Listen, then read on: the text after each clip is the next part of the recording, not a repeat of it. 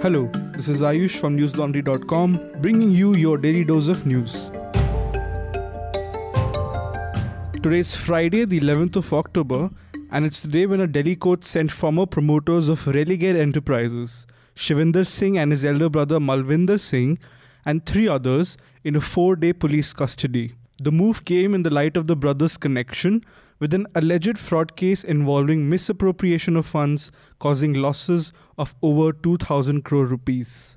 In the court, the Delhi Police's Economic Offences Wing or the EOW had sought a 6-day remand for the accused. Malvinder's counsel, however, argued that he had been cooperating with the probe and Shivinder told the court that he himself is a victim of the fraud and will cooperate with the investigation in every possible manner. The arrest came two months after the Enforcement Directorate, or the ED, carried out searches at the home of the Singh brothers after revelations from the Mauritius leaks on the offshore holdings were described as quote unquote corroborative evidence for the investigative agency. The Income Tax Department has seized approximately 5 crore rupees cash during raids at former Karnataka Deputy Chief Minister G. Parmeshwara's residence and his educational institutions across Karnataka. The searches across 25 locations are underway.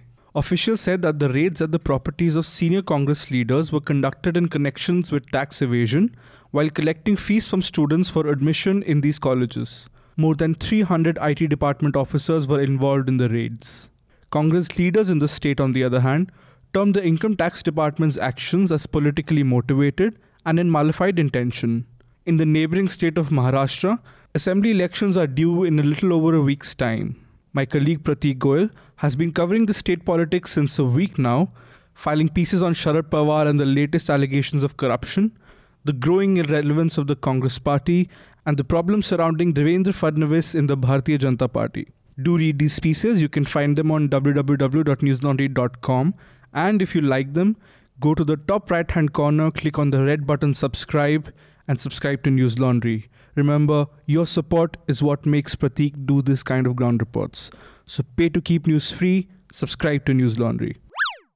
Ethiopian Prime Minister Abiy Ahmed won the 2019 Nobel Peace Prize today for his peacemaking efforts with Eritrea.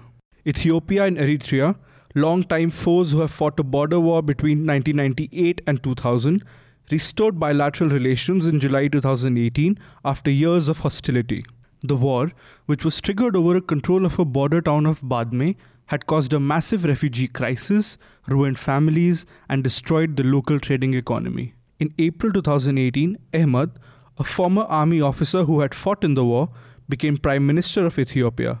The peace process picked up pace immediately and eventually reached a resolution in July. The Peace Prize, worth 9 million Swedish crowns, or around $900,000, will be presented in Oslo on December 10th, the anniversary of the death of Swedish inventor Alfred Nobel, who founded the awards in his will in 1895.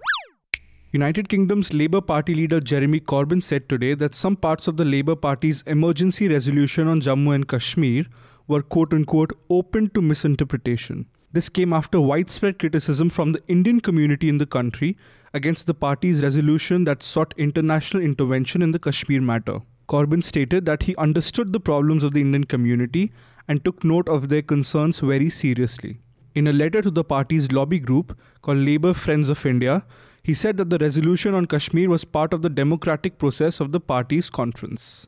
Corbyn had recently met with the United Kingdom unit of the Indian Overseas Congress and had tweeted a photo of the delegations stating that they had, quote, discussed the Kashmir human rights situation, unquote. Indian captain Virat Kohli today achieved a massive test record when he went on to cross 150 runs in test cricket on day 2 of the second test against South Africa in Pune.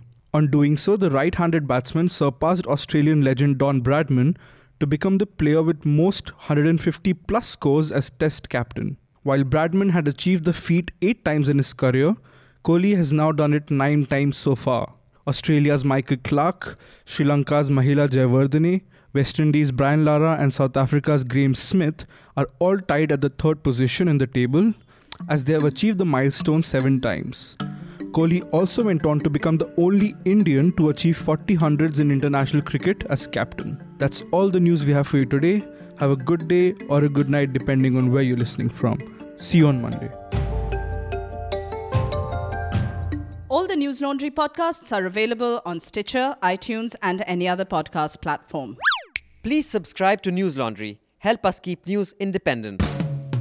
To catch all our podcasts on news, pop culture, current affairs, and sport, visit newslaundry.com. Follow us on Facebook, Twitter, and Instagram, and subscribe to our YouTube channel.